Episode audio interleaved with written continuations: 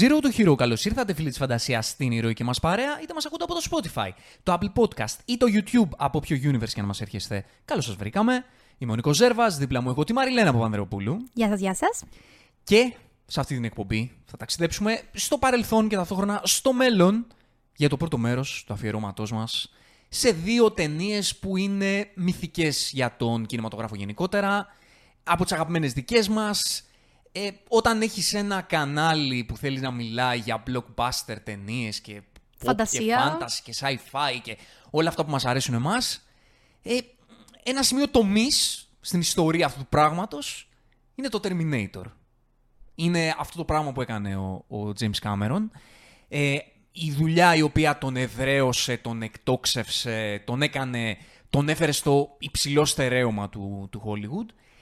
Και έχω να σου πω ότι μελετώντας και, το, και τα making of και το, και το background αυτής της ιστορίας και το πώς δημιουργήθηκε, ξέρεις, μου δημιουργήθηκε ε, αυτή η, η αίσθηση ότι ε, τότε στα 80s ήταν τόσο περίπλοκο, τόσο ένα, μια ολόκληρη περιπέτεια το να βγάλει ένας δημιουργός το όραμά του στο, στο φως και λες ότι κάτσανε πολλές συνθήκες για να καταφέρει τελικά να το υλοποιήσει όντως. Το υλοποιεί, αλλάζει τον κινηματογράφο και σκέψει πόσες άλλες τέτοιες ιδέες δεν, δεν είδαμε ποτέ. Ναι, σωστά. έχεις Έκατσε δίκιο. μπίλια δηλαδή, έκατσαν οι συνθήκες, τα κατάφερε ο Κάμερον από το πουθενά. Ένας τύπος που δεν τον πιστεύανε, ξέρω εγώ. ε, Δεν ήταν ε, όνομα τότε όταν έκανε το, το Terminator. Έκανε αυτό και μετά άλλαξε ιστορία. Για την ακρίβεια τον έβαλε στο χάρτη. Δεν ήταν ότι δεν ήταν απλά όνομα. Δεν τον ήξερε ούτε η μάνα του. Δηλαδή ήταν η ταινία που όχι μόνο τον έκανε εκτοξευτή, αλλά τον έμαθε και ο κόσμος. Ναι, ο James Cameron είχε κάνει πριν το Terminator μόνο μία ταινία, το Piranhas 2, ήταν το sequel μιας άλλης B, όχι B, D movie, Ναι. ε, thriller περίεργη, sci-fi ας πούμε, αν ε, υπάρχει έννοια sci-fi σε αυτή την ταινία. Ε, η ταινία αυτή πήγε χάλια γιατί ο παραγωγός ήθελε να κάνει τα δικά του, τον εμπόδιζε συνεχώς τον Cameron να κάνει αυτό, αυτό που ήθελε. Τελικά αυτό που είδαμε ήταν ένα συνοθήλευμα ε, πραγμάτων που δεν ήταν καν υπεύθυνος ο Κάμερον σε τεραστιο βαθμό. Οπότε ξέρεις, το, πρώτο βήμα, το πρώτο βήμα του, το σκηνοθετικό, ήταν μια αποτυχία που δεν έφταιγε καν ο ίδιος. Και είχε μετά την ιδέα, που η οποία του προήλθε από ένα όνειρο που είδε ενός ε, ρομπότ να σέρνεται, κάπως έτσι, ενός android να σέρνεται σε κάτι χαλάσματα. Και έτσι άρχισε να, ξέρεις, να δημιουργεί την ιδέα. Να το κτίζει γύρω από αυτό το όνειρο στην ουσία. Ναι, και λέει «Α, θε- αυτό είναι το όραμά μου, θέλω να το, να το βγάλω στο φως. Και φαντάζομαι εκείνη την εποχή, με την τεχνολογία που είχαν, πόσο πιο δύσκολο ήταν να, να βγει στο φως ένα τέτοιο όραμα. Γιατί μιλάμε για μια παραγωγή τεράστια, με ένα budget πολύ μεγάλο για την εποχή, με γραφικά τα οποία δεν υπήρχαν τότε. Είναι καταπληκτικό πώς κατάφερε και το έφερε στη ζωή. Ναι, και αυτό ήταν το δύσκολο. Δηλαδή πρέπει να πεις στα στούντιο, κάποιος στούντιο, δηλαδή να τον εμπιστευτεί, έναν σκηνοθέτη που δεν είχε μέχρι τότε κάτι να προσφέρει, δεν, δεν είχε κάτι να δείξει. Σωστά. Είχε μια ιδέα η οποία ναι μεν ήταν αρκετά πρωτότυπη, αλλά ήταν σε μια περίοδο του κινηματογράφου που σκάγανε πάρα πολλές. Ήταν η φάση τότε B-movie, sci-fi, fantasy. Οπότε θεωρούσαν πολύ στην πρώτη εικόνα ότι έλα μωρέ άλλη μια B-movie τώρα Ναι, και αν το περίεργη. καλοσκεφτεί, αν ακούσεις απλά την πλοκή της ταινίας, θυμίσει λίγο B. Δηλαδή, αν δεν ήξερες την ιστορία αυτής της ταινίας και τον τρόπο με τον οποίο εξελίχθηκε αργότερα η ιστορία και την ποιότητα που έβγαλε, ίσως όντως σου βγάλει και σένα κάτι B. Ναι, σε- στην πρώτη εικόνα είναι αυτό. Βέβαια, αν το αναλύσεις, υπάρχει βάθος. Εννοείται και υπάρχει. Αλλά ξέρεις, αν κάποιος έρθει και δεν έχεις την ταινία και στην περιγράψει με δύο λογάκια, θα μπορούσες να το περάσεις για κάτι B. Ναι, Πόσο μάλλον εντάξει. εκείνη την εποχή που ήταν ακόμα πιο συγνές οι B παραγωγές. Ναι, και ο τρόπος με τον οποίο τους έπεισε ο Κάμερον ήταν ότι η- δημιούργησε πολλά έτσι, graphics, πολλά σχέδια με το πώς θα ήθελε να μοιάζει και πήγαινε στις συνεντεύξεις με τα στούντιο και έφερνε τότε ε, τον ε, Lance Henriksen. Αυτός ήταν ο, ο, ο, ο ηθοποιός ο οποίος θα έπαιρνε το ρόλο του Terminator, που ήταν φίλος του κτλ. Και τον, τον έντυνε Terminator και τον ε, πέταγε στα studios Απίστευτα. να κάνει το κομμάτι του. Πω, Και πω. εντυπωσιάστηκαν ε, ε, στο στούντιο που τελικά ανέλαβε, τη, ανέλαβε την ταινία για να το προχωρήσουν. Αλλά και πάλι, κατά τη διάρκεια της υλοποίησης, συνάντησε αρκετά εμπόδια. Ας πούμε, το Όπως πρώτο είναι πράγμα- λογικό. Ναι, το πρώτο πράγμα που του είπαν τα studios, ξέρω εγώ, ότι πρέπει να έχεις ένα όνομα στη μαρκίζα. Πώς θα πάμε έτσι, πώς θα βγάλουμε λεφτά. Και του πρότειναν κάποια ονόματα, δεν γούσταρε και τελικά του πρότειναν για το ρόλο του, του Κάιλ, τον Άρνολντ Σβαρτσενέγκερ. Έλα, θα έκανε τον Κάιλ αρχικά. Ναι. Που, που φαίνεται τόσο λάθος. Και δεν ήθελε ο Κάμερον, γιατί το είχε αλλιώς στο μυαλό του. Δεν ψηνόταν καθόλου και τελικά λέει άντε να τον συναντήσω. Και στα πρώτα 10 λεπτά, ξέρω εγώ που συζητήσανε, λέει ρε bro, πρέπει να είσαι εσύ ο Terminator τελικά. δηλαδή, το, το Απίστευτα. είδε στο μυαλό του ότι ξέρεις κάποιος άνθρωπος που έχω δίπλα μου. Ε, είναι, μου κάτσε για άλλο μου τον φέρανε και τα λοιπά. Έκατσε και εντόμω. Αλλά έχω μπροστά μου τον άνθρωπο ο οποίος πρέπει να κάνει το Terminator. Ξέρεις, είναι, είναι τρομερό γιατί όντως είναι από τις ταινίες όπου χαρακτηριστικά για τα οποία ίσως τον έκριναν παλαιότερα, τον Άρνολτ, ή ακόμη και σήμερα, σε αυτή την ταινία ταιριάζει. Δηλαδή το ανέκφραστο πρόσωπό του, το ότι ήταν ε, ένα τέρας κατασκευαστικά, ο τρόπος που μιλάει, η έκφρασή του, το γεγονός ότι δεν βγάζει και πολύ συνέστημα. Δηλαδή είναι όλα στοιχεία τα οποία στη συγκεκριμένη ταινία, στο συγκεκριμένο ρόλο, έκατσαν τέλεια. Και ξέρεις τι, ήταν το απίστευτο πάντρεμα του success story του Κάμερον σε αυτή την ταινία με το success story του Άρνολτ. Ναι, όντως. Εκτόξευσε και τους δύο. Ναι, γιατί και ο Άρνολτ, ε, άμα δείτε, δηλαδή, διαβάζω, βλέπω τώρα το, τη σειρά ντοκιμαντέρ στο Netflix, το, το Άρνολτ, το οποίο είναι υπέροχο, να το, να το δείτε, ε, ο οποίος έλεγε ότι όταν έφυγα από το bodybuilding και αποφάσισα να κάνω καριέρα ηθοποιού, μου λέγανε όλοι ότι δεν μπορείς να γίνεις ηθοποιός τώρα στα 70s. Είσαι ένα τέρας, ένα γομάρι μ, γεμάτο μυ. Τότε το πρότυπο της εποχής ήταν εντελώς διαφορετικό. Ήταν, όπως ήταν ο Κάιλ, για την ακρίβεια. ναι, ήταν πιο κομψοί, πιο λεπτούλιδες, πιο τσαχπίνιδες, πιο κύριοι εντός εισαγωγικών. Ήταν εντελώς άλλο το πρότυπο. Και του λέγανε ρε bro, δεν θα πετύχει στο Hollywood. Μην το, μην το ψάχνεις. Επίσης είχε προφορά, δεν μιλούσε καλά αγγλικά, δεν είχε και καμία τρομερή υποκριτική ικανότητα. Τότε τουλάχιστον δεν είχε εξασκήσει καθόλου την, την υποκριτική. Δηλαδή ήταν πάρα πολλά τα στοιχεία που ήταν εναντίον του για να μπει στη βιομηχανία. Ακριβώς. Και μιλάμε τότε σε εποχή που γεννιόταν μύθοι, έτσι. Ο Πατσίνο, ο Τζιν Σωστά, Χάκμαν, σωστά. Ε, Ο, ο Ντενίρο εκεί κοντά, πιτσιρικάς. Δηλαδή το πρότυπο του wanna be star ήταν υπερταλαντούχος, λεπτεπίλεπτος. Εκλεπτισμένος. Εκλεπτισμένος, ακριβώς. Ε, η αλήτη με την πιο κοινή έννοια. Ναι. Με την πιο ανθρώπινη έννοια.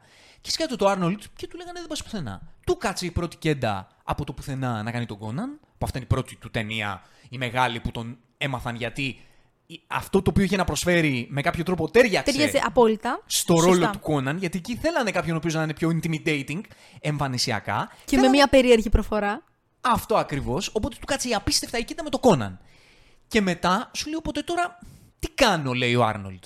Και αυτός ήταν πολύ διστακτικός στην αρχή να κάνει το Terminator. Και όταν του πω Κάμερον, όταν του πω Κάμερον ότι ξέρεις κάτι, μήπως να κάνεις αυτό. Ο, και σκέφτηκε και ο Κάμερον ότι ξέρεις κάτι τελικά. Και εκεί ήταν το σημείο το μη συνάντηση με, το, με τον Σβαλτζενέγκερ. Ότι και αυτό που το ιδι- η ιδιαιτερότητα που έχει η πρώτη ταινία Terminator.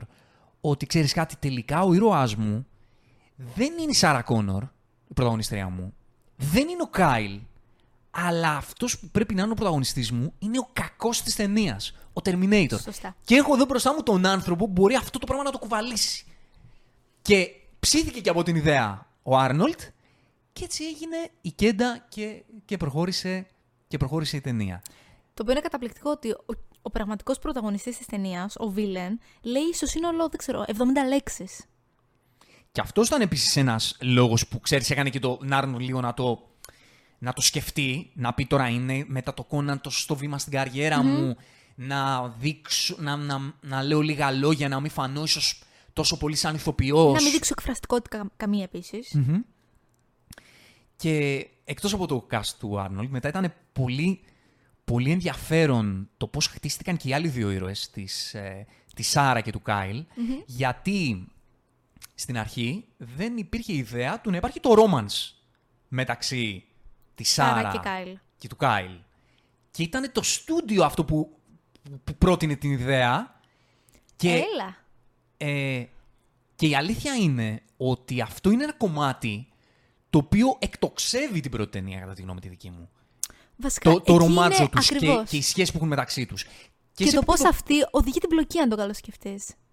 Και αυτό, αλλά και το, το βαθιά ε, ρομαντικό κομμάτι της ταινίας. Γιατί θεωρώ την ιστορία της Σάρα και του Κάιλ υπέροχη ρομαντική ιστορία. Και μπορεί να φανεί, και αυτό ήταν, ε, το σκεφτόταν και ο Κάμερον τότε, μπορεί να φανεί λίγο, ρε παιδί μου, μήπως πολύ, ε, πώς το λένε, επιτιδευμένοι πολύ. Ναι. Ότι πώς προλάβανε τόσο γρήγορα και ερωτευτήκανε και τα λοιπά και, και έγινε τόσο ένα ρομάτζο με λίγο εκεί που καταδιώκονται. Και ξέρεις, είναι πολλές ταινίες στις μέρες μας που έχουν τέτοια ρομάτζα που λες ρε φίλε δεν το χάφτω. Είναι με το ζόρι, απλά θέλανε να τους βάλει μαζί και τους βάλανε. Εδώ όμως έτσι όπως τελικά το έχτισαν, πραγματικά δημιουργεί κάτι πάρα πολύ όμορφο, το οποίο έχει και λογική. Και πώς δεν είναι αυτό. Ε, το σημείο κλειδί στο να δουλέψει στο μυαλό σου είναι κατά τη γνώμη μου. Τώρα πάμε λίγο μπροστά, γιατί πιάσαμε λίγο τα background, αλλά μπαίνουμε και λίγο Δεν στην πειράζει, ιστορία. μπαίνουμε και στην πρώτη. Μπαίνουμε και λίγο στην ιστορία. Ε, γιατί αν έχουμε ξεφύγει λίγο και δεν μας έχετε καταλάβει, σε αυτό το μέρος θα μιλήσουμε μόνο για το. Για- για το The πρώτο. Terminator, έτσι. το κομμάτι που εκτοξεύει κατά τη γνώμη μου το ρομάτζο μεταξύ του Κάιλ και της Σάρα είναι το γεγονός ότι ο Κάιλ δεν είχε ποτέ του ερωτική σχέση. Έχεις δίκιο. Γιατί δεν είχε ποτέ του ερωτική σχέση, έχει λογική κατά τη γνώμη τη δική μου, γιατί ζούσε ε, σε μια περίοδο η οποία, στην οποία υπήρχε πόλεμος β- τεράστιος, σκληρός, ανάμεσα σε ανθρώπους και, Μηχανές και ρομπότ και και, ρομπότ. μηχανές, και τύπου δεν υπήρχε χρόνος για κάτι τέτοιο, δεν υπήρχε χρόνος για συνέστημα μεταξύ ανθρώπων. Ε, τον ρωτάει η Σάρα σε μια φάση πώς είναι οι γυναίκες στην εποχή σου; Και γυρίζει ο Κάλ και της λέει ε, καλές πολεμίστριες. Δηλαδή, ξέρεις, δεν υπήρχε Αυτό είναι στο το πρώτο χάρτη. πράγμα που σκέφτεται για αυτές. Δηλαδή, έτσι τις χαρακτηρίζει. Δεν έχει σκεφτεί καν να, να μπει στη διαδικασία να τις εξηγήσει για το πώς λειτουργούν οι σχέσεις τότε. Γιατί δεν υπήρχαν σχέσεις τότε. Ακριβώς. Και υπάρχει αυτό το background και μετά για να το δώσω με, με τη φάση του casting. Ψάχνανε λοιπόν κάποιον ο οποίος να μπορεί να πείσει σαν μια πιο ρομαντική φύση. Στην αρχή είχαν προτείνει Mel Gibson, Bruce Willis, είχαν προτείνει τέτοια ονόματα για τον ρόλο. Οι οποίοι, άμα το καλοσκεφτείς όντως, είναι τύποι, οι οποίοι είναι ρε παιδί μου τώρα στο μάτι τους είναι τζαναμπέτιδες. Το έχουν. Δηλαδή, βλέπεις το Mel Gibson τώρα και τον Bruce Willis και είναι άνθρωποι περπατημένοι. Που βγάζουν μια εξουσία, βγάζουν ένα κύριο, μια δυναμική. Ξέρεις τι, θα έβγαζαν αυτό το μπάντας. Το οποίο όμως για μένα όντως δεν θα έπρεπε να το βγάζει ο συγκεκριμένος ρόλος. Γιατί είναι χαρακτηρισμός που πρέπει να είναι στον Terminator. Δεν θα έπρεπε να το πάρει. Πρέπει να φανεί η αντίθεση ανάμεσα στους δύο. Δηλαδή το cool πρότυπο να κάνει αντίθεση με το συναισθηματικό και το πιο εκφραστικό πρότυπο. Που θα είναι και το romantic interest της ταινίας. Και δεν ξέρεις εντελώς άψογα το ότι ο Κάιλ ήταν αυτός που προσφέρθηκε να είναι αυτός που θα πάει πίσω στο παρελθόν. Έχεις δίκιο. Και γιατί προσφέρθηκε, επειδή είδε τη φωτογραφία της Σάρα. Που θα δούμε μετά. Και το τέλειο είναι ότι την είδαμε πώς βγήκε αυτή η φωτογραφία. Υπέροχο είναι πράγμα. καταπληκτικό. Ένα υπέροχο αυτό. πράγμα. Γενικά το σενάριο του Κάμερον είναι καταπληκτικό. Είναι για μένα το τεμ σενάριο του πώς κάνεις μια blockbuster ταινία σε πολλά επίπεδα. Θα πούμε και τα υπόλοιπα. Αλλά μιας που πιάνουμε αυτό το κομμάτι, είναι υπέροχο γιατί πραγματικά οι ήρωες έχουν και ταξίδι και ουσία και πορεία και υπόσταση. Και ξέρεις τι, όταν έχουμε ταξίδια στο χρόνο, είναι πάρα πολύ εύκολο να υπάρχουν σεναριακές τρύπες. Εδώ πέρα όλα δένουν. Δένουν τέλεια. Δεν σε κάνει να έχεις δεύτερες σκέψεις για το πώς ταιριάζουν όλα μεταξύ τους. Ναι, ρε, εσύ, γιατί ε, σου δείχνει η ταινία το, το πλαίσιο στο οποίο λειτουργεί. Σου λέει τους κανόνες του ταξιδιού στον χρόνο και αυτούς του κανόνε του στηρεί 100%. Ξέρεις, δηλαδή, βλέπουμε πολλές φορές ταινίες τέτοιου τύπου στις μέρες μας που σου λένε στην αρχή ένα πράγμα, αλλά μετά αυτό το πράγμα που σου λένε Το λίγο που σου λένε νερούν. αναιρούν και λίγο μπερδεύεται και, και, και, και. Εδώ πέρα, αυτό που σου σετάρει και σου λέει ότι ξέρεις κάτι, το παρόν επηρεάζει, επηρεάζει το μέλλον, αυ- με αυτή τη λογική εμείς πάμε, αυτό υπηρετείται. Και σε ό,τι έχει να κάνει με τον Γκάιλ, πραγματικά ο Μάικλ Μπιν, ο οποίος μπήκε για το ρόλο, σου βγάζει εντελώς υποκριτικά κάτι πιο αγαθό, κάτι πιο γλυκό. Στο δίνει αυτός ο τύπος εντελώς. Ναι, μεν είμαι πολεμιστής και μπορώ όντως να ανταπεξέλθω απέναντι σε αυτό το θηρίο που είναι ο Terminator. Ε, 100% φαίνεται ότι δεν έχω τις πιθανότητες με το μέρος μου. Επειδή το είπες Ναι. αυτό τώρα, είναι καταπληκτικό ότι αυτό το λέει. Κάποια στιγμή μέσα στο αμάξ που γίνεται καταδίωξη, τον ρωτάει η Σαράτη που μπορείς να τον πολεμήσεις, μπορεί να τον νικήσει και λέει Δεν ξέρω. Ναι. Δηλαδή, είναι, είναι καταπληκτικό το ότι τον έκαναν όντως να μην είναι και τυφλωμένος από τις ικανότητές του, από την, πολι- την πολεμική του εμπειρία. Είναι τελείως ανθρώπινος, ακόμη και σε αυτό. Δηλαδή, δεν ξέρω. δεν- Οι πιθανότητες δεν είναι με το μέρος μας. Και αυτό είναι το σημείο κλειδί. Γιατί το premise της ταινίας αυτό θα έπρεπε να ήταν. Θα έπρεπε να ήταν ο Terminator Arnold, ο οποίος τον βλέπεις και λες τι τάγκ είναι αυτό. Και δύο τύποι, ο οποίο η μία είναι μια εντελώς καθημερινή κοπέλα που δεν έχει καμία σχέση με όλα αυτά. Μια τυπική καθημερινή κοπέλα εργαζόμενη, σερβιτόρα, που ούτε σχέση με μάχες έχει, ούτε τίποτα.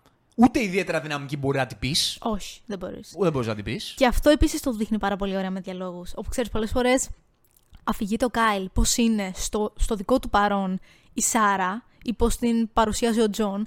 Και γυρνάει είτε και λέει: Εγώ δεν είμαι έτσι. Δεν είμαι τέτοιος άνθρωπος. Γυρίζει και λέει: Πρέπει να είσαι πολύ απογοητευμένος βλέποντάς με σε σχέση με αυτό που μάλλον είχε στο μυαλό σου. Είναι καταπληκτικό το, το, η αντίθεση που φέρνει ανάμεσα στο τώρα και στο μέλλον. Και εδώ πέρα έρχεται και δένει το cast Λίντα Χάμιλτον, θα πω. Εδώ πέρα γίνεται ε, εκπληκτικά ταιριαστό αυτό το cast, γιατί στην αρχή ψάχνανε μία λολίτα, έτσι, η οποία από την πρώτη εικόνα να σου δείχνει μία κοπέλα η οποία είναι μπέμπα, Ναι. πώς το λένε ρε παιδί μου, η οποία είναι πριγκιπισούλα. Το οποίο όμως, ε, εντάξει, θα μπορούσαν να το διαχειριστούν μετέπειτα, πιθανόν, α, αφού- εφόσον δούλευε και η συγκεκριμένη ηθοποιός. Αλλά ξέρεις, θα σου έβγαζε λίγο ψέμα. Ξέρεις τι, δεν θα, δεν θα έπιθε, εγώ πιστεύω. Θα σου έβγαζε λίγο fake. Δεν θα Δηλαδή, μπορούσες δηλαδή να τη φανταστείς. Δηλαδή, αν έβλεπες μια κοπέλα Barbie εντελώς, ό,τι πιο οθό υπάρχει, δεν θα μπορούσες καν να φαντασιωθείς πώς θα μπορούσε να συμβεί σ- στο μελλοντικό χρόνο. Όπου έρχεται ότι είναι η πιο μπάντα, άγρια πολεμίστρια, ανελέητη, που εκπαίδευσε τον Τζον και τον βοήθησε να δημιουργήσει την Επανάσταση. Ναι. Θα φαινόταν αυτό το 4C, αυτό που Ναι. λέξη που έψαχνα. Ε, θα φαινόταν ότι θέλανε να πάρουν μια Barbie και επειδή το σενάριο λέει αυτό, με το ζόρι θα την κάνουμε αυτό. Ναι, ακριβώς. Και έρχεται λοιπόν αυτό το cast Λίντα Χάμιλτον να φανεί καταπληκτικό. Γιατί η Λίντα Χάμιλτον, όταν θα την κοιτάξεις, και δεν σου λέω στο Terminator το 2 που έχει γίνει και αυτή τανκ, στο 1. Ξεκάθαρα. Στο ένα. Στο ένα βλέπεις μία κοπέλα η οποία στο δίνει σεναριακά και από τις εικόνες της ότι είναι μια απλή καθημερινή κοπέλα, αλλά φαίνεται στο φιζίκ της, στο πρόσωπό της, στις ματιές της, στον τόνο της φωνής της, ότι κρύβει έναν δυναμισμό. Και εκεί πέρα έρχεται και δίνει καταπληκτικά όλο αυτό, όπου αυτό το δυναμισμό μετά θα τον δεις. Βγαίνει ο δυναμισμός Ακριβώς. που έκρυβε μέσα Ακριβώς. της. Φαίνεται και στην ίδια την ταινία. Δηλαδή, στο τέλος της ταινίας, όπου λίγο πολύ μόνη της κατατροπώνει τελικά τον Terminator. Φαίνεται αυτός ο δυναμισμός. You are terminated, fucker. Ακριβώς. Πετάει την ατάκα δηλαδή και γίνεται μπάντας. Εκεί μεταμορφώνεται. Και αυτό είναι, και αυτή είναι η εξέλιξη του, του χαρακτήρα της. Σωστά. Και γενικά το θέμα της ε, της ταινίας έχει να κάνει, ξέρεις, με το, με το ποιος είναι ο προορισμός σου, ποιος, ποια είναι η αποστολή σου, ποιο ποιος είναι ο στόχος σου στη ζωή. Ξέρεις, το πάμε τελείως γενικά. Όπου για να φτάσεις σε αυτόν θα πρέπει να εξελιχθείς, θα πρέπει να αναλάβεις τι ευθύνες σου και θα πρέπει να χτίσεις τον εαυτό σου με τρόπο στον οποίο να μπορεί να είναι αντάξιος του χρέους που έχεις στις πλάτες σου. Και αυτό το πράγμα βγαίνει εκπληκτικά και, σ- και στι μετέπειτα ταινίες και, ε, και στην πρώτη σε ό,τι αφορά την Σάρα Κόνορ και, την, ε, και το πώς την ενσάρκωσε η Λίντα Ναι, Χάμιλτον. γιατί αν το καλοσκεφτεί, ε, είχε το μεγαλύτερο χρέος, τη μεγαλύτερη ευθύνη και σε αυτήν την ταινία, αλλά και στην επόμενη. Δηλαδή το να γνωρίσει ότι θα φέρει στη ζωή τον πιο σημαντικό ηγέτη του μέλλοντος που πιθανότατα θα σώσει την ανθρωπότητα. Είναι πάρα πολύ μεγάλο. Αυτό ακριβώς. Ε, ξέρεις, η... έχει να κάνει πολύ με αυτό ε, η ιστορία, με το ότι πώς είναι, σε κάνει το θεατή λίγο να σκέφτεται ότι πώς είναι να μάθεις ότι, Έχει ότι τέτοιο έχεις αυτό το πεπρωμένο. μέλλον, Μμ. έχεις αυτό το μέλλον και παίζει με αυτά τα επίπεδα του, του χωροχρόνου, αυτό το, το premise που χρησιμοποιεί, να, να σου έλεγε κάποιος ότι ξέρεις κάτι στο μέλλον θα είσαι αυτός. Και το πώς ε, το διαχειρίζεσαι ε, εσύ τώρα και οδηγείσαι προς αυτή την κατεύθυνση. Το πώς σε, σε επηρεάζει το παρόν σου, ξέροντας το τι μπορεί να γίνει στο μέλλον, πώς δείχνει τη, τη σκιά του όλο αυτό. Ε, ξέρεις, ειδικά όταν θεωρητικά, σαν προσωπικότητα, δεν μπορείς να αναγνωρίσεις τον εαυτό σου σαν κάτι τέτοιο. Δηλαδή, τη είπε το μέλλον της, τι προσωπικότητα είναι και δεν το πιστεύω τη ίδια. Άρα, σίγουρα βοήθησε στην μεταμόρφωση του γεγονός ότι ήξερε ότι έχει τις ικανότητες να μεταμορφωθεί σε κάτι τέτοιο. Και είναι τρομερή διαχείριση πραγματικά αυτό που είπες πριν και, και λέγαμε ότι είναι τρομερή διαχείριση της, ε, διαδικα... της φάσης του χωροχρόνου και στην πρώτη ταινία και στη δεύτερη. Δηλαδή το πως αυτό το πράγμα που λέει η ταινία ότι έτσι πάει το πράγμα, παρόλο μέλλον και τα λοιπά, ότι, για να το πούμε μετά από 20 λεπτά, να πούμε ότι ε, το story ότι Ε, κάτι το ξέρετε για να ακούτε αυτή την εκπομπή, αλλά ε, το περιγράφουμε ότι στο μέλλον, Στο 2029.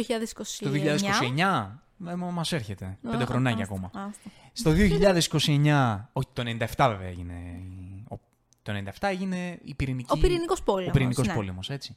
Έγινε λοιπόν ο πυρηνικός πόλεμος, ένα AI σύστημα το οποίο το. Απέκτησε νοημοσύνη και Το δημοσιογράφο, συνειδητοποίησε ότι ναι. η ανθρώπινη ύπαρξη δεν θα έπρεπε να, να έχει πλέον νόημα και την κατέστρεψε με αποτέλεσμα να δημιουργηθεί ένας μεγάλος πόλεμος στην ουσία ανάμεσα στις μηχανές και στους ανθρώπους. Όπου ο ηγέτης της επανάστασης κατά των μηχανών ήταν ο Τζον Κόνορ, ο γιος της Σάρα. Και έτσι λοιπόν οι μηχανές έστειλαν πίσω στο χρόνο, στο 1984, στο παρόν της ταινίας, ας πούμε, έναν cyborg εκτελεστή έτσι ώστε να σκοτώσει τη Σάρα για να μην υπάρξει ποτέ ο Τζον στην ουσία. Να μην έχουν δηλαδή ποτέ εμπόδιο στην, ε, στον πόλεμο που κάνουν εναντίον της ανθρωπότητας. Πιο επίκαιρο από ποτέ το story Είναι, του είναι, James είναι, είναι, Cameron. είναι τρομακτικό το Και πόσο το AI υπήρχε σε αυτή την ταινία. Και τον ρωτάνε τώρα και γυρίζει ο άνθρωπος και λέει Σας στη τα συνέντευξη του: Εγώ τα έλεγα. Εγώ τα έλεγα το 84. Σας προειδοποίησα. Εγώ τα έλεγα το 84, δεν ακούτε. Άρε, Τζον! Έτσι. Ε, James που λέει ο Τζον. Άρε, James. λοιπόν, οπότε αυτή τη διαχείριση του πώς έρχεται, ας πούμε, αυτό δημιουργεί ένταση στη, στην πλοκή και δημιουργεί και περιέργεια. Έρχεται ο τύπος από το πουθενά και της λέει, «Ξέρεις κάτι, είσαι αυτό. Είσαι η μάνα του ανθρώπου που, ε, στον οποίο κρίνεται το μέλλον της ανθρωπότητας. Γίνεται λίγο η Παναγία εκεί, η, η Σάρα Ξεκάθαρα. Κόνορ. Ξεκάθαρα. Ναι. Ο οποίος θα σώσει την ανθρωπότητα. Άρα πρέπει ε, να τον σώσει. Και ποιος θα είναι ο άντρας μου, δεν ξέρω. Ε, Ξέρω μόνο ότι πεθαίνει ναι, πριν, τον γίνει πόλεμο. ο πόλεμος. Ναι, ναι, ναι. Και αυτό λοιπόν ε, οδηγεί την πλοκή και δημιουργεί αυτό, το- αυτή την περιέργεια του να δεις πώς θα καταλήξει το πράγμα και δημιουργεί και ένα universe. Το οποίο στην ταινία την πρώτη δεν εκτιλήσεται, αλλά είναι ξεκάθαρο ότι αυτό το universe έχει πάρα πάρα πάρα πολλά πράγματα να δώσει. Δηλαδή μπορείς σε εκείνο το σημείο για το 84 μπορεί να ήταν ένα ωραίο background της πλοκής που έχει να υπηρετήσει τώρα η, η ταινία, αλλά είναι πραγματικά ένα πανέξυπνο universe για να δώσεις πολύ πράγμα. Και αυτό στη φαίνεται από το συνέχεια. γεγονός ότι ακόμη και οι τωρινές ταινίες που βγαίνουν είναι απίστευτα επίκαιρες και είναι επίσης ένα κόνσεπτ το οποίο όσο προχωράει η τεχνολογία και τα εφέ και τα λοιπά, γίνεται όλο και πιο εντυπωσιακό. Ναι, οπότε σε επίπεδο πλοκής αυτό είναι, αυτή η περιέργεια είναι που κουβαλάει το θεατή, αλλά στο επίπεδο της δράσης και της εικόνας, δύο πράγματα κουβαλάνε κατά τη γνώμη μου την ταινία. Το ένα είναι ε, η αισθητική του Κάμερον. Αυτό πήγα να πω και Ότι εγώ πήρε μόλις. ένα μπει πράγμα και το έκανε να δείχνει τόσο ξέφρενο, τόσο σκληρό, τόσο τρομακτικό. Ο ίδιος Αυτό ο ρε, σε- Κάμερον βγάζει horror. Ναι. Δηλαδή υπάρχουν πλάνα που πραγματικά τρομάζεις. Όταν ε, ρωτάγαν τότε τον Κάμερον τι ύφος είναι αυτή η ταινία, ο Κάμερον έλεγε ότι είναι tech noir. Και είναι λίγο. Έχει, Εμένα, έχει μια νουάρ αισθητική. έχει μια noir αισθητική και μια cyberpunk αισθητική, χωρίς όμως να είναι cyberpunk. Ναι, ναι, ναι. Γιατί δεν είναι στο μέλλον η Ακριβώς. ταινία αυτή, είναι στο παρόν. Αλλά το πώς δένει η τεχνολογία του Terminator με το τώρα. Ε, γενικά η τεχνολογία του Terminator βγάζει αυτό το cyberpunk. Είναι ένα Ακριβώς, android ακριβώς. και, και στο βγάζει αυτό το vibe. Και επειδή είναι πολύ σκοτεινή, Αλλά έχει σοκάκια, κάτι- πεζοδρόμια. Και έχει μερικές μόνο νότες από φως. Δηλαδή κάτι νίον φώτα, από πινακίδες, από μουσική, από αμάξια. Δηλαδή βγάζει πραγματικά την νουάρ την αισθητική. Ναι, στην, σ- στα, στη ματιά του θεατή, τη δική μας, η ταινία αυτή είναι όντως πολύ περισσότερο sci-fi horror από ότι είναι ε, action ε, κάτι. Όντως, όντως. Γιατί η πρώτη ταινία πραγματικά πατάει στο sci-fi horror. Δηλαδή βλέπεις έναν δολοφόνο, ο οποίος κυνηγάει τους ανέμελους πρωταγωνιστές. Ανε, την ανέμελη πρωταγωνίστρια, απλά υπάρχει και ο Κάιλ που μπαίνει Σαν έτσι, προστάτης, ας πούμε. ναι, μπαίνει στη μέση. Αλλά όλο το στήσιμο της ταινίας, ειδικά στην αρχή, βλέπεις έναν ε, εξολοθρευτή από το μέλλον να σκοτώνει κόσμο. Και ειδικά στις πρώτες σκηνές βλέπεις δηλαδή ο- το horror, το πώς σκοτώνει τους καθημερινούς ανθρώπους. Στην αρχή σκοτώνει τη Σάρα Κόνορ. Τις άλλες Σάρα Κόνορ. Τις άλλες ναι, Σάρα ναι. Κόνορ. Μετά το ζευγάρι φίλους της... Μπράβο, ε, σωστά. Τη Σάρα. Της Σάρα.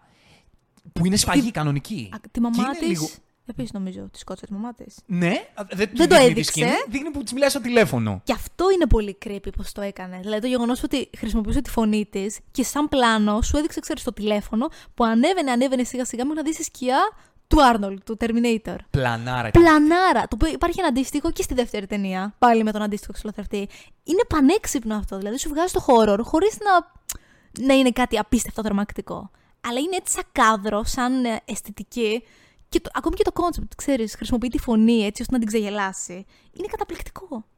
Γενικά το πώς έρχεται όπου πηγαίνει ο Terminator και σκορπάει το θάνατο είναι βασισμένο και εντελώς εμπνευσμένο από τις horror ταινίες του Carpenter, ε, Halloween, ξέρω εγώ, ε, Παρασκευή και 13, όλο το, ε, το είδος όπως εκπροσωπούνταν τότε και, και Σου- μετέπειτα. σωστά. Ο, ο serial killer, πλάσμα, ό,τι είναι αυτό, που στην προκειμένη περίπτωση μπαίνει και το sci-fi μέσα, ο οποίος σκοτώνει ανέμελους ανθρώπους. Και μετά έτσι εκτιλήσεται εντελώς η, η ιστορία. Ε, το πώς ο- η ανέμελη καθημερινή πρωταγωνίστρια θα προσπαθήσει να τον, ε, να τον νικήσει. Να καταφέρει να αποφύγει το θάνατο και να τον, ε, και να τον εξολοθρεύσει. Απλά ξέρεις, το καταπληκτικό που έχει το συγκεκριμένο franchise είναι ότι ο εξολοθρευτής πάντα είναι ότι πιο ανέκφραστο και μηχανικό υπάρχει. Δηλαδή, δεν σκέφτεται για ποιο λόγο πρέπει να σκοτωθείς; Δεν, δεν έχει φόβο, δεν έχει λυπή, δεν έχει το οτιδήποτε άλλο. Και το βλέπεις αυτό και από τον τρόπο που εξολοθρεύει τους ανθρώπους. Δηλαδή, με το που θα πει κάποια από τις πρώτες τι κοπελέ, Ναι, είμαι η Σάρα, έχει φύγει κατευθείαν. Πριν καν ολοκληρώσει τη φράση, έχει πεθάνει. Είναι τρομακτικό να το βλέπεις αυτό. Δηλαδή, είναι απίστευτα δίστακτος. Μμμ. Ε, κοίταξε, είναι τρομερή κινηματογράφηση του, του Κάμερον σε όλες αυτές τις σκηνές. Ναι, ναι, Στο ναι. πώς σου βγάζει την ένταση και το χώρο στοιχείο σε πιάνει, σε πιάνει ψυχή σου. Ειδικά η σκηνή, δηλαδή εμένα σαν παιδί, η σκηνή που μου είχε μείνει τότε, μου είχε καρφωθεί στο μυαλό όταν είχα πρωτοδεί την ταινία Δημοτικό πήγαινα, ήταν η σκηνή που πηγαίνει στο σπίτι ο Terminator και αρχίζει και βγάζει Το μάτι. το μάτι. Ναι. Και αρχίζει και, και κόβει τα, τα σημεία τα οποία είναι για πέταμα, ας πούμε, από πάνω του και μένει, και μένει γυμνός. Βγάζει το μάτι του, βγαίνει, μένει το, το κόκκινο φωτάκι από το ρομποτικό του μάτι από μέσα. Είναι και body horror εδώ πέρα. Ναι, ισχύει. και στο σκοτεινό σπίτι, Και ξέρεις... αυτό προφανώς ανέκφρασε εντελώς γιατί δεν νιώθει μόνο, δεν, δεν νιώθει τίποτα. Είναι όλο ένα εφέ, το, το ανθρώπινο κομμάτι. Ναι. Είναι, είναι καταπληκτικό. Δημιουργεί εικόνες που είναι και horror, είναι και, και πρωτότυπες. Δηλαδή σου μένουν στο μυαλό, ε, έχουν αφήσει την ιστορία τους. Δεν, δεν νομίζω ότι είχε, είχαν ξαναδεί τότε και κάτι αντίστοιχο. Όχι, Και ακόμα όχι. και τώρα είναι κάτι unique. Και ξέρεις τι, και τώρα, αν δεις κάτι παρόμοιο, θα καταλάβεις ότι είναι εμπνευσμένο από εκεί. Δηλαδή, έχει αποτυπωθεί τόσο πολύ στα βιώματά μας, στα κινηματογραφικά, που μπορεί να τις καταπάρει και θα πεις Αυτό το στιγμή Terminator. Γιατί ισχύει αυτό, έτσι. Ενέπνευσε γενιές και γενιές δημιουργών. Και πριν κλείσουμε τα του Κάμερον, θα πρέπει να αναφερθούμε και στο πώς έστησε τότε με μηδαμινό budget τα πλάνα του μέλλοντος. Μμ. όπου πήρε, έπαιρνε practical τότε, έτσι. Δηλαδή, πόσο, βλέπω τώρα τα making of και πόσο το εκτιμάω και πόσο, και πόσο το λατρεύω αυτό το πράγμα. Φτιάχνανε τις Τις μινιατούρες με... Ακριβώς. και τις ανατινάζανε. Ε, ε, στο δεύτερο τις ανατινάζανε, στο πρώτο όμως ήταν όλες σκηνές του μέλλοντος με τα ρομποτικά τανκ κτλ. Μια σκοτεινιά από πίσω. Ναι. Το οποίο δουλεύει. Δηλαδή, βγάζει και το B γιατί, οκ, ήταν και λίγο το budget, ήταν και η εποχή, αλλά. Και ήταν και εποχή ακριβώς. Δεν είχαν και πολύ περισσότερες ικανότητες να κάνουν όσον αφορά τα εφέ. Α- αυτό είχαν. Αυτό ήταν στη διάθεσή τους τότε. Αλλά δεν ξέρω, τα πλάνα του, του μέλλοντος, εμένα με πιάνανε. Βγάζαν Ναι, αυτή τη δυστοπία, τη, τη σκοτεινιά, το, το, το πόνο του, του, της περίοδου του πολέμου. Βοηθάει πάρα πολύ και η μουσική σε αυτό. Το θύμιο είναι εξαιρετικό. Εντάξει, το theme είναι... Είναι εξαιρετικό πραγματικά. Βγάζει, ξέρεις τι, την 80's κουλτούρα, έτσι όπως θα έπρεπε, με μερικές ροκ μελωδίες που πραγματικά σταξιδεύουν πίσω στο χρόνο και ταυτόχρονα σου βγάζει αυτό το δυστοπικό, αυτό το κίνδυνο που ελοχεύει, αυτή τη σκοτεινιά, χωρίς, ξέρεις, ταυτόχρονα να σου παίρνει το γεγονός ότι πρόκειται και πάλι για μια action blockbuster ταινία. Δεν είναι δηλαδή thriller, καραμπινάτο. Έχει απλά μερικά στοιχεία από horror. Το σκορ του Brad ε, Fiedel, το οποίο έχει και την ένταση, το τουρουν τουν τουν τουν. Και έχει και μετά αυτό το, έτσι, το πιο sci-fi, πιανίστικο, το που βγάζει και μια Synthesizer. synthesizer. το ναι. synthesizer του 80s που έμπαινε παντού, εδώ πέρα δούλεψε και εντάικατσε. Και μπαίνει και όχι μόνο στο theme, το synthesizer μπαίνει σε όλη την Ω, ταινία. σε όλη την ταινία, Εντάξει, ακριβώς, δίνει όλη την λογικό. ταινία. Ε, αλλά ξέρεις, ε, το μελωδικό κομμάτι βγάζει και ξέρεις, κάτι έτσι πιο θλιβερό, πιο μελαγχολικό. Ε, έχει μία, μία αίσθηση που ξέρεις, σε, σε πιάνει Σε λίγο πιάνει από η το καρδιά λαιμό σου. αυτό το πράγμα. δηλαδή μεταφέρει και την ένταση του, του τύπου έρχεται ο Terminator να σου σκοτώσει, αλλά βγάζει και αυτό το μέλλον δυστοπικό, τι θα κάνουμε τώρα. Σου βγάζει όλο το feeling της ιστορίας το, Ακριβώς. το σκορ αυτό. Όλο το feeling της ιστορίας. Και για να πάμε όμως στο κομμάτι που κατά τη γνώμη τη δική μου είναι το κομμάτι το οποίο κερδίζει. Είναι το κομμάτι ο άσος που βγαίνει από το μανίκι και είναι αυτό που μένει στην ιστορία, αυτό που κερδίζει την παρτίδα. Είναι ο Άρνολτ. Ακριβώς. Και είναι όχι μόνο ο Άρνολτ υποκριτικά, είναι το στήσιμο του ήρωα. Αυτό το πράγμα με τα δερμάτινα, του πώς η πρώτη σκηνή που βλέπει τα πανκιά και τους γδίνει, γυμνός, το πρώτο πλάνο που, που τον βλέπουμε πλάτη, αυτό το, το τέρας της φύσης τότε ο Άρνολτ. Ε, είχε κερδίσει ο Μίστερ Ολύμπια πριν λίγα χρόνια. Ήταν έτοιμος. Ξέρεις τι, είναι καταπληκτικό και πώς έρχονται στο, στο παρόν. Δηλαδή το ότι εμφανίζονται γυμνοί, απλά προσγειώνονται και ξεκινούν την αποστολή τους. Είναι καταπληκτικό. Ναι, ναι, ναι. Και ξέρεις πώς βλέπεις τον ε, Terminator πώς προσγειώνεται, ε, ανέκφραστος, ξέρεις, ατσαλάκωτο. Και, πώς μετά βλέπεις τον Guile. Τον Γκάιλ που είναι μέσα στην Ναι, ναι, ησυχία. ναι, Πω, ναι, πω, ξέρεις, Λες και σκάπτει τον ουρανό με το κεφάλι. Ακριβώς. Αλλά η πρώτη σκηνή, ξέρεις, που, που προσγειώνεται και μετά τον δείχνει να βλέπει την πόλη με τα φώτα μπροστά του και από πίσω να βλέπουμε εμείς κολαράκι Άρνολτ.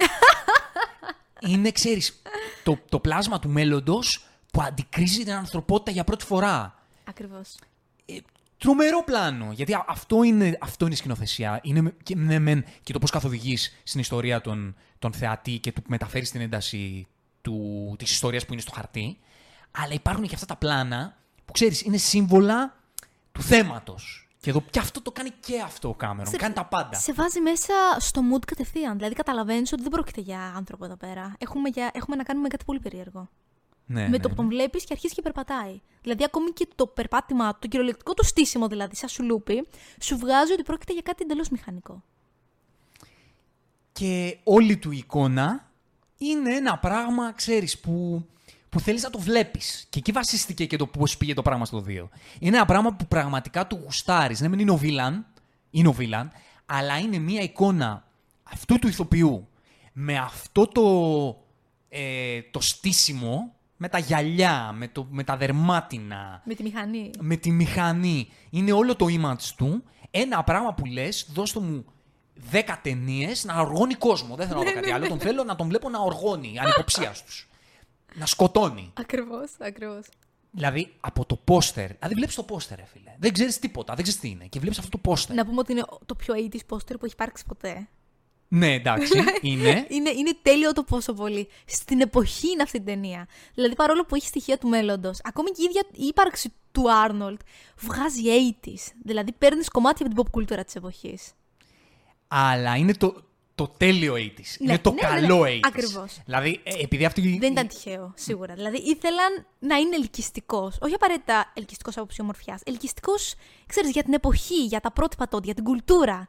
Δηλαδή, ήταν το τέλειο για τότε. Ναι, δηλαδή επειδή τα 80s είναι γενικά μια περίοδος που έχουν και πολύ κακή. Ναι. ε, Κι- Κιτσαριό πολύ. πολύ κιτσαριό. δηλαδή βλέπεις τώρα το, το ντύσιμο της, ε, όταν πάνε να βγουν για, ε, για ποτό. Ναι, ναι, ναι. Τη Σάρα Κόνορ και λέω Θεέ μου, είναι ντυμένη σαν 80 χρονών που πάει στην εκκλησία το, το Πάσχα. ναι, ε, υπάρχουν κι αυτά Ισχύει. στα 80s, αλλά εδώ είναι ξέρεις, το καλό 80s. Δερμάτινο, γυαλί. Ακριβώς. Ναι, μαλλί πίσω, είναι αυτό το πράγμα. Και βλέπεις το πόστερ και λες, δηλαδή τίποτα να μην ξέρεις. Βλέπεις αυτό το πράγμα και λες, φίλε, αυτό είναι ταινιάρα. Θα είναι ταινιάρα, δεν υπάρχει περίπτωση. Το μόνο κομμάτι στην πρώτη ταινία που εγώ το θεωρώ λίγο αστοχία και δεν ήξερα, είδα ε, κάποια making of και λίγο σου έβγαλα κάποια συμπέρασματα για το για ποιο λόγο έγινε, είναι ότι στην πρώτη ταινία δεν είναι τόσο ατσαλάκωτος ερμηνευτικά ο Άρνολτ. Δηλαδή, όταν ε, ρίχνει πόρτες παίρνει κάποιες εκφράσεις. Όταν πυροβολεί ανοιγοκλίνει τα μάτια. Βγάζει μία, Ξέρεις τι, ίσως... μία ο- περισσότερη, ένα πάθος σε αυτά τα πράγματα που κάνει, Ναι, κατάλαβα. το τι εννοείς. οποίο δεν συνάδει τόσο με τη ρομποτική του φύση. Ναι, ας πούμε, μερικές φορές τον δείχνει, ξέρεις, όταν τον κυνηγούν, η βασικά όταν κυνηγάει τους άλλους, να τρέχει περισσότερο. Δηλαδή, σαν να σου βγάζει λίγο περισσότερο την, την αίσθηση της αμεσότητας. Μμμ. Το οποίο δεν υπήρχε στο 2. Δεν. Ξέρεις τι, εμένα όμως μου βγάζει νόημα αυτό. Γιατί στο 2, Terminator στο 2, ήταν πολύ πιο εξελιγμένος. Ναι, ε, εμένα μου βγάζει νόημα, θα μου έβγαζε νόημα ότι, έλεγε, ότι είπε ο Κάμερον, το ξέρεις κάτι, αν τον κάνω εντελώς ατσαλάκωτο, ίσως να, να μου κλωτσίσει λίγο την ένταση των Ναι. σκηνών. Ίσως να φανεί στο μάτι του θεατή τότε λίγο, λίγο χαμηλός σε ένταση. Λίγο ε, soft, ρε παιδί μου. Ξέρεις τι, ίσως να μην ταιριάζει στον ίδιο τον Άρνολτ. Γιατί στο 2 τέριαζε, έβγαζε την ένταση. Αλλά έβγαζε Ε, την μπορούσε να το ένταση. υποστηρίξει, ήταν και καλύτερος ηθοποιός στο 2 Άρνολ από ήταν στο 1. Ακριβώς. Δηλαδή, παίζει πολύ μεγάλο ρόλο και οι τωρινές ικανότητες που είχε τότε ο Άρνολτ. Ναι, πάντως είπε και ο Άρνολτ στα Making of ότι. Το έλεγε στο 2 ότι πλέον ο James κι- κοιτάει περισσότερο την υποκριτική. Ναι. Ε, δίνει περισσότερες υποκριτικές οδηγίες στους ηθοποιού. Ενώ δεν το έκανε τόσο στο πρώτο. Οπότε δεν είμαι Αν το, σίγουρος. αν το καλοσκεφτείς, ήταν αν- και πιο άπειρος και ο ίδιος ο Τζέιμς, έτσι. Η Δηλαδή, πρώτη του μεγάλη ταινία α, είναι. Δεν είναι. Βγάζει νόημα αυτό το Βγάζει πράγμα. νόημα, ναι, σίγουρα. Είναι η πρώτη του μεγάλη ταινία. Ε, αλλά στόχευσε σε αυτό το κομμάτι μετά, στο να, το- στο να κάνει και την ερμηνεία του Άρνολτ πιο ρομποτική. Ενώ στο πρώτο ήταν. έσπαγε λίγο αυτό. Για κάποιο λόγο όμως το 2 που είναι πιο ρομποτική ταιριάζει ακόμη περισσότερο. Στο, μα είναι το, ένα από τα τέλεια πράγματα. Α, ακριβώς. γιατί εκεί είναι και το θέμα της ταινίας. Ακριβώς. Πρέπει, πρέπει να είναι εντελώς ξύλινο ρομπότ. Άρα εκεί Και να βγάζει αρχίσει να νόημα. ανοίγεται σιγά-σιγά. Ακριβώς. Ενώ στο πρώτο δεν σε νοιάζει και τόσο. Το να Όχι, σπάει λίγο. Δεν σε νοιάζει. Βγάζει Σίγουρα νόημα και αυτό με, με την ένταση που έχει και το suspense της ταινίας. Βγάζει νόημα γιατί θέλεις να δεις ένα τέρας να κυνηγάει Ακριβώς. τη Σάρα Κόνορ και ίσως οι, οι κάποιες εκφράσεις του Άρνολτ να το Να, λει- υποστήριζαν. να αυτό. λειτουργούν υπέρ αυτού. Ναι. Να το υποστήριζαν αυτό. Για μένα ένα από τα πιο όμορφα πλάνα είναι η σκηνή ε, λίγο πριν τον εξολοθρεύσει εντελώς η Σάρα, που έχει μείνει μόνο ένα κεφάλι και ένα χέρι και σέρνονται λίγο-λίγο κυνηγώντας την, την Σάρα. Είναι από τα πιο horror πλάνα που έχουν υπάρξει. Εντελώς και γενικά το πώς έφτιαξαν το σκελετό το ρομποτικό που μετά ξεκινώθηκε απογειο- από τη σάρκα. Απίθανο. το οποίο το έφτιαξαν όλο στο χέρι. Φτιάξανε πρώτα μια μικρές μινιατούρες, όλο με stop motion. Πω, πω. Όλο με stop motion. Απίστευτο. Ήταν ένας τυπάκος ο οποίος κουβαλούσε στις πλάτες του Πω, αυτό το ρομποτικό πω. πράγμα, το οποίο ήταν σε πραγματικό μέγεθος για να κάνει τις κινήσεις στα πλάνα. Ε, λεπτοδουλειά με το χέρι που για τότε ήταν Πιο τέχνη. πρ- πιο practical τέχνη, δεν ρε φίλε. υπήρχε. Practical, μέχρι το μεδούλι, φτιάξαμε τις μινιατούρες και κάναμε stop motion να το δείξουμε αυτό το πράγμα να κινείται. Ρε, εσύ, αυτέ, αυτοί οι άνθρωποι είναι η ουσία τέτοιων ταινιών. Δηλαδή το μεράκι σ- για αυτή τη λεπτομέρεια, για να γίνει όλο αυτό το πράγμα ρεαλιστικό και να, να σου φέρει ε, εσένα στο θεατή αυτή την ένταση και αυτή τη θρυλεριά την απίστευτη, είναι τρομερό. Δεν το βλέπεις πλέον. Και ξέρεις, με- με- εκτιμάς και, τα, και το make-up, ρε παιδί μου. Δεν Δηλαδή, το συζητώ. ε, και, τώρα, και τώρα που το βλέπεις σε τις σύγχρονες ταινίες, όποτε βλέπεις make-up, σε πείθει περισσότερο. Το καταλαβαίνεις το, το CGI πλέον που πηγαίνει σε μούρες για να κάνει παραμορφώσεις κτλ. Το βλέπεις, το καταλαβαίνεις και, και χτυπάει. Πλέον σου Βλέπεις βγάζει τότε- και animation Ναι. το, το CGI. Δηλαδή το βλέπεις και λες καρτουνίζει αυτό το πράγμα. Τότε που τα έκαναν όλα στο χέρι, δεν καρτούνιζε τίποτα. Δηλαδή έβλεπες το μάτι του, του Terminator και ένιωθες ότι είναι πραγματικά το μάτι του. Έμπηγε το λεπίδι μέσα στο μάτι και έβγαινε... Ακριβώς. Ναι, ναι, ναι, ναι.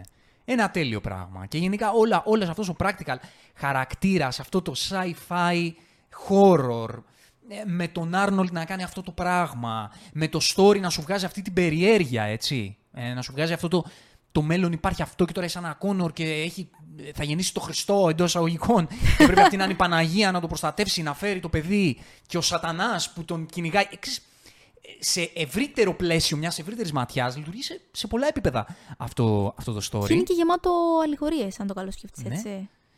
Και εκτός από αυτό το κομμάτι, το οποίο είναι το τέλειο, καταλήγει η ταινία με το termination ε, του, του εξολοθρευτή. You are terminated, fucker, από τη Σάρα Κόνορ. Βγαίνει πρέσα και, το, και τον συνεθλίβει.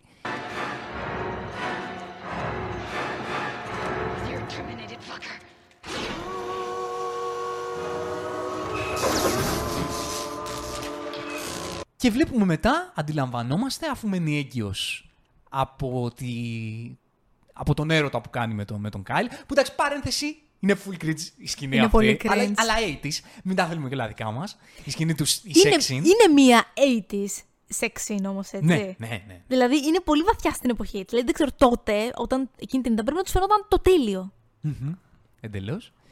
Και, και καταλήγει με αυτή τη σκηνή την εκπληκτική με τη φωτογραφία.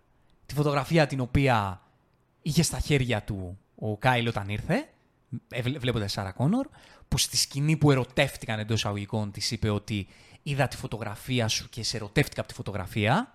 Γιατί. Και βγάζει ξαναλέω νόημα αυτό, γιατί ήταν ξέρεις, ένας άμαθος άνθρωπος σε συνέστημα, δεν είχε ξαναδεί ποτέ, δεν, μπόρεσε, δεν είχε την ευκαιρία να δει μια γυναίκα ερωτικά και με το μύθο της Σάρα Κόνορ σαν ηρωίδα ενός παραμυθιού και βλέποντας τη φωτογραφία της, την Στην ουσία δημιούργησε ένα παραμύθι γύρω από εκείνη, ναι. που όταν τη γνώρισε αυτό απλά πήρε ζωή. Εντελώς. Και η φωτογραφία η οποία φεύγοντας εκείνη τότε για να πάει στο Μεξικό, για να φύγει. Για να πάει στο Μεξικό, ένα παιδάκι στο βενζινάδικο την έβγαλε, της έβγαλε φωτογραφία και της την έδωσε. Τι έγραψες, ρε, ρε James Γιγάντα; Το, το τέλειο κλείσιμο, έτσι.